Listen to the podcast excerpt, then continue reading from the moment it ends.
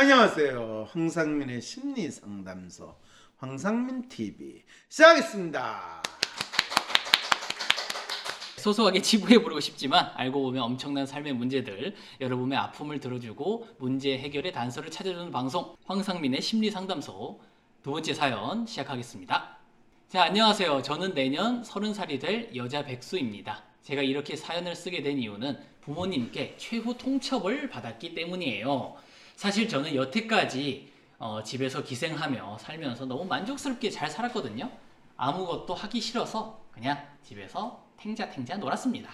네, 지금 이 그러면서 본인 profile을 대학 시절, 대학 시절의 profile과 집에서 노닥거릴 때 profile, 대학 시절에는 idealist와 리얼리스트와 로맨티스트의 각기 다른 모습으로 그러면서 컬처 만빵을 높이면서 한량으로 지냈다는 이야기고 집에서 노다 끓일 때는 아 내가 돈 벌어야 되는데 어떡하나 그러면서 또 한량으로 지냈다는 거고 현재는 아 돈 못 버는 내가 이러면 나쁜 딸인데 어떡하지? 분명히 뭔가 내가 일을 해야 되는데 자책하고. 그러면서 자책하고 그러면서 혼자 틀어박혀 가지고 한량으로 지내는 결론적으로 한량으로 지내면서 지금은 이제 자책 모드가 엄청 있는 프로파일을 보여주는 분 사연이네요. 네, 돈은 대학 다니던 시절 알바하면서 모았던 돈이 있어서 그거 까먹으며 그냥 살았습니다. 그러다가 돈이 부족해질 쯤 되면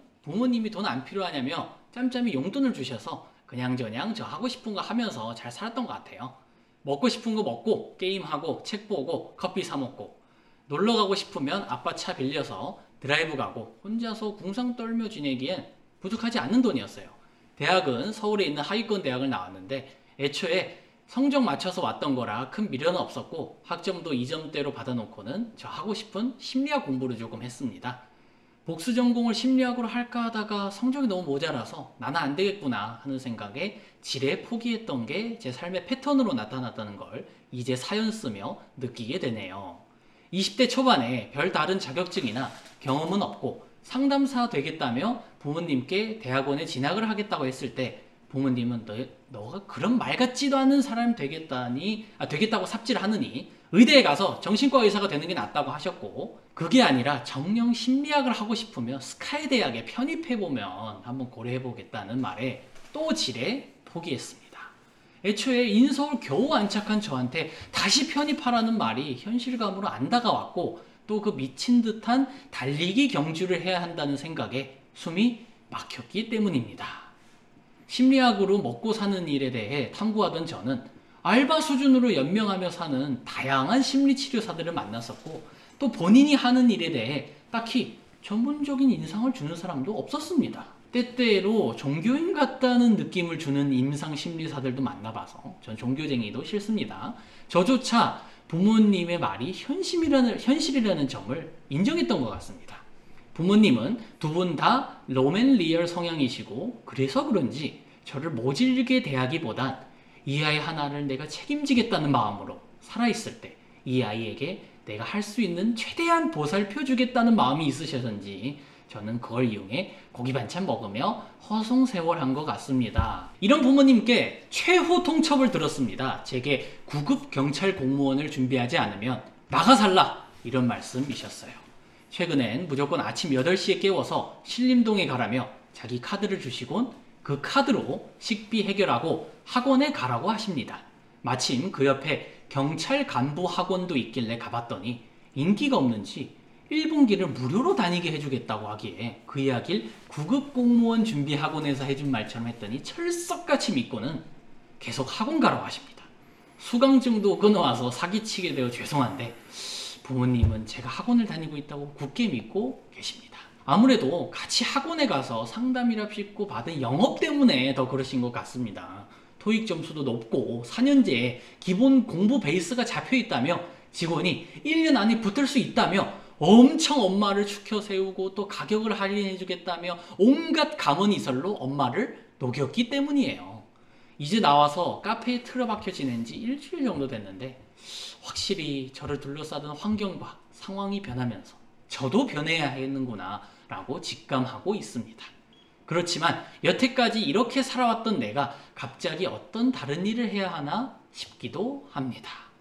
부모님 카드를 안 쓴 지 일주일 정도 되니 제게 너 정도면 구급 시험 붙는다니까. 뭘 그렇게 두려워해? 너 정도면 그냥 한다고. 너 나 아는 고졸도 붙는 시험인데 네가 못한다고? 말이 안 되지. 하며 저를 독촉하는 모습에 저도 좀 답답해져서 이렇게 사연 쓰게 되었습니다. 시험에 관해서는 정말 자신이 없고 수능 때처럼 나 자신을 죽이고 맹목적으로 공부만 해야 한다는 것이 벌써부터 답답하고 하기 싫은데 이런 제가 계획이나 생활 습관을 지킬 리도 만무하고 그렇다고 다른 일을 하자니 별다른 경력도 관심도 없고 알바나 하면서 인생 쪽내기도 싫고 대학원을 가자니 이미 너무 늦은 것 같고 애초 그분들 교수님들이 저를 받아줄지 말지도 모르겠네요. 애초 관심이 있는 분야나 연구하고자 하는 주제도 없고요. 저는 어떻게 해야 할까요? 네, 저는 어떻게 해야 할까요? 어떻게 하면 좋을까요, 이분? 그러게 이분이 혼자 살고 싶은 마음이 혼자서 뭘 하고 싶은 마음이 있을까요? 혼자서 지금 하느냐, 누구랑 같이 하느냐, 그게 지금 문제인가요? 음 그렇다고 이분이 애초에 관심 있는 분야나 뭐 주제도 가지고 있지 않거든요. 왜 이분이 애초에 관심 있는 주제가 있어야 될까요? 이분이 지금 어, 어떻게 해야 할까요? 하는데 애초에 관심 있는 분야나 연구하자는 주제가 중요해요? 음 그렇죠. 애초 할 생각이 없는데 그러게요. 뭘 무슨 주제를 정하고 관심 있는 분야가 뭐가 중요하겠습니까? 그러게요. 아 그러게 이런 분한테는 어떤 왜 물어봤을까 이분은 근데 뭘 그냥 본인이 이렇게 적절히 살면 되는 거 아니에요? 적절히 사는 게 뭐예요? 이분한테 적절히 사는 게? 그러니까 뭐 목표 의식 없이 그냥 한량처럼 잘 놀고 지내시면 뭐 그렇다고 부모님이 쫓아내겠습니까? 그렇죠. 과거에 대학 시절부터 집에서 노다 끓일 때 현재까지 일관성 있게 이분은 그렇죠. 너- 한량처럼 살고 있잖아요. 그러니까요. 네. 그리고 부모님도 그거를 도와주고 있다고 지금까지는 잘 지냈어요. 네. 근데 이분이 위기의식을 느꼈어요. 뭐 공무원 시험을 안 보면 쫓아내겠다고 하는데 뭐 그렇죠. 네. 그럼 어떻게 해야 돼요? 그러면 공무원 시험을 열심히 준비해서 붙으면 되는 거 아닙니까? 그런데 본인이 열심히 한다고 붙겠어요? 본인이 붙는다는 생각을 해요? 공무원 시험을 준비할 때 이 여러분들 어떤 사람이 붙고 어떤 사람이 아무리 준비해도 떨어지는지 아세요? 아 공무원 시험에 붙는 유형들 사람들의 네. 특성. 특성에서 붙는 사람과 떨어지는 사람의 차이. 뭐 4시간 자면은 붙고 5시간 자면 안 붙는다 뭐 이런 얘기도 있던데. 네, 역시 공부를 안 해보거나 시험을 안 쳐본 사람이 이런 그렇죠. 답을 하죠. 네. 네.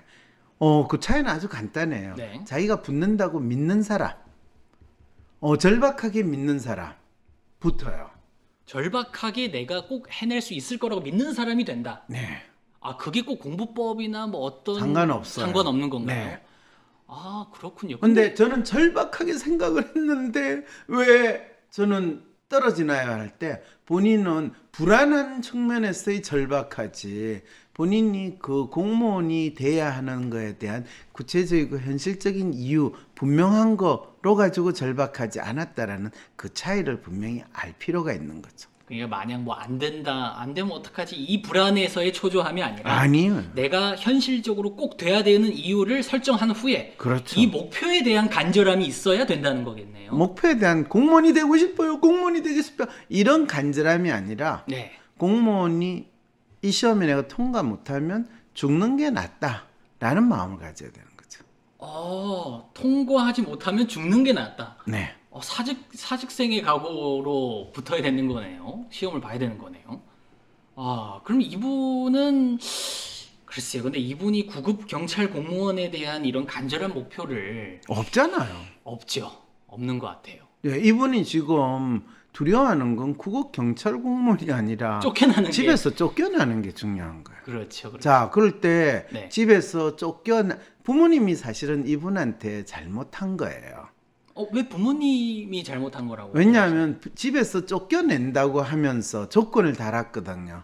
너가 경찰 구급 경찰 공무원 시험을 보지 않으면 집을 나가라. 라고 하면 이분은 뭘한 수밖에 없냐 하면 경- 경찰 공무원 시험 보는 코스프레 하는 것밖에 길이 없어요. 아, 결국은 코스프레 하면은 또 계속 살 수 있기 때문에 이렇게 1년, 2년 시간이 또 가겠네요. 아, 당연하죠. 그러니까 부모님은 이 아이한테, 이 아이라고 표현을 해서 그렇지만, 나이가 서른 살이래요. 이 젊은이한테 네. 사실은 자극을 준다고 했지만은 도망갈 구멍을 만들어 준 거죠. 아, 오히려 네가 이 코스프레만 하면은 집에서 있게 해줄게라는 구멍을 만들어 준 거네요. 아니죠. 이 코스프레를 하면 집에서 있게 해줄 게가 아니라, 네. 이 위기 신호를 주면서 도망갈 수 있는 코스프레 할 수 있는 길을 알려줬다는 거죠. 탈출구를 탈출구를 또 만들어 주셨네요. 아, 그러면 이분한테 지금 해줄 수 있는 조언이 있을까요? 과연? 어, 본인이 지금 부모님한테 이야기를 해야 돼요. 저를 쫓아내면 저는 바로 한강 다리로 갑니다. 아, 죽는다고요? 네. 아니, 그래도 좀 답을 얻고 얻고자 하는 게 집에 띵가띵가 할 수 있는 첫 번째 부모가 이 친구한테 주는 협박은 너 공무원 시험 안 하면 쫓아낸다 협박을 할 때 본인은 네 부모님 말씀대로 제가 공무원 시험을 이 코스프레를 하겠습니다 그렇지만은 이 마음으로는 제가 죽었다 깨어나도 합격이 될 수가 없어요 네. 그래서 그렇다고 제가 공무원 시험을 안 하겠습니다. 가 아니라 저한테 맞는 게 뭔지 찾아는 볼 텐데 지금 그런 식으로 협박을 하면 저도 계속 그렇게 쫓아내시면 바로 한강대교로 마포대교로 갑니다. 라고 이야기할 때 아니 지금 유 선생은 박사님 지금 뭔 소리예요? 라고 하면서 그게 답이 될 수는 없잖아요. 그렇죠. 그분 아니 근데 그건 그건 맞는데 자기가 말씀을 해서 이- 이렇게 뭐 경찰 공무원이 아니라 내가 할 길을 다시 생각해 보겠습니다. 그 여유를 좀 주십시오. 해 놓고 나서 그럼 이분은 무슨 길을 찾아가야 되는 건가요? 아이고 진짜 본인이 지금 내가 내 스스로 어떻게 해야 될지 모르니까 그러면 황심서에 사연 보냈어요. 네. 그래서 황심서 사연 보내고 나서 황 박사님이 무슨 말씀 하실지 그 이야기를 들어보고 저 문제를 어떻게 좀더 그렇죠. 어떻게 찾아보겠습니다. 해결할지. 예. 이렇게 해도 되잖아요. 아니 부모가 자식 빈둥빈둥 된다고 집을 나가라 라고 하는 거 그거부터 지금 부모님하고 물어봐야 되지 않을까요? 이러면 어 그러네요. 제가 부모님의 협박에 못 이겨가지고 내가 조금 더 마음이 없는 코스프레를 하는 그런 삶을 사는 게 잘못됐다라는 걸 부모님한테 이야기하는 게 맞겠군요. 이렇게 되면 아 얘가 진짜 아무 생각 없이 그냥 빈둥빈둥 되는 줄 알았더니 자기 삶에 대해서 참 고민을 많이 하는구나.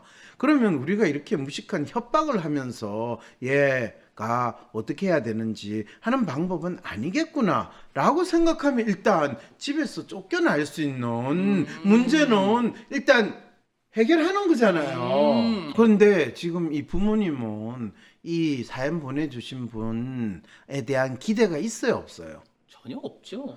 뭐가 없어요. 아니 그거 공무원이 무, 무슨 기대가 있는 겁니까? 그냥 네 차칠 일을 빨리 가서 해라. 그 정도죠. 지금 뭔 소리예요? 대학 서울 시내에 있는 이 인서울 대학이죠. 인서울 대학 나왔는데 그래도 그 정도면 국어 공무원 시험 보면 되지 않냐라고 아. 하는 그 기대가 있는데 지금 뭔 아 그러니까 소리예요? 아 그래서 자꾸 너 그래도 뭐 고졸도 붙는다는 시험을 네가 왜 못 붙겠니? 그러면서 기대가 있다는 거군요. 지금 내가 본인하고 이런 답답한 이야기를 지금 계속 이 방송을 해야 돼요? 2021년을 성공의 해로 만들고 싶은 분들을 위해 준비했습니다. 코로나로 폭망한 2020년은 보내고 2021년 인생의 성공을 만들고 싶다면 2021년 성공 프로젝트 캠프에서 황상민 박사님과 함께 개별 맞춤 새해 목표를 설정하고 실천 방안도 얻어가세요.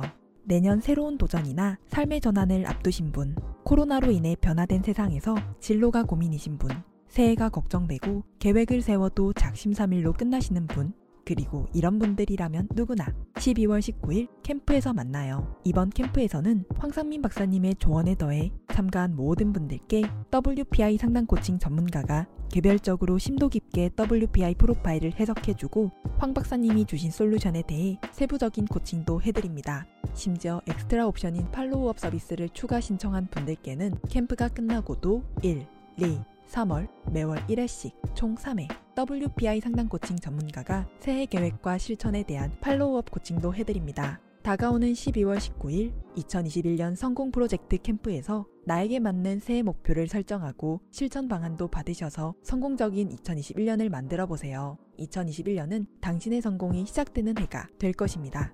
신청 문의는 위즈덤 센터 외국에서 20년 넘게 살다가 황심소를 보니 실질적인 해법을 많이 주고 상담하는 것도 배우고 싶어서 워크숍에 참여했어요. 나 자신을 알고 변화하는 데 도움이 될 뿐만 아니라 다른 사람을 이해하고 주변 사람들이 가지고 있는 문제나 어려움을 해결하는 데도 도움을 줄 수 있을 것 같아요. 12월 12일 온 오프라인으로 진행되는 WPI 초급과정 워크숍에 참여하세요. 어떻게 해야 할지 모르겠어. 점이라도 볼까? 점보다 더 용한 검사 있는 거 몰라? 무슨 검사? WPI 검사. 내 삶의 해답을 원할 때 비과학적인 점이나 서주가 아니라 과학적인 검사 WPI에서 제대로 된 맞춤 해답을 찾아보세요. 검사는 황상민의 심리연구소 사이트에서 하실 수 있습니다.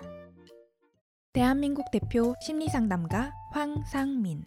누구나 쉽게 자신의 마음 정신 건강을 확인할 수 있도록 직접 대면하지 않아도 언제 어디서든 인생 상담을 받을 수 있게 온라인 상담을 진행하고 단순히 들어주는 상담에서 그치는 것이 아니라 고민의 근본적인 원인을 파악하여 내담자가 원하는 삶을 향해 나아갈 수 있도록 내면의 힘을 키울 수 있는 해결책을 제시합니다. 마음, 정신, 건강 주치의 황상민 박사님께 온 오프라인 심리 상담을 받아보세요. 한 사람에게 딱 맞는 고민 해결책과 건강한 마음과 정신을 회복하는 심리 처방전을 제공합니다. 영어로도 상담이 가능하니 언어의 장벽을 넘어 누구나 상담소의 문을 두드려 보세요. 상담 신청 문의는 위즈덤 센터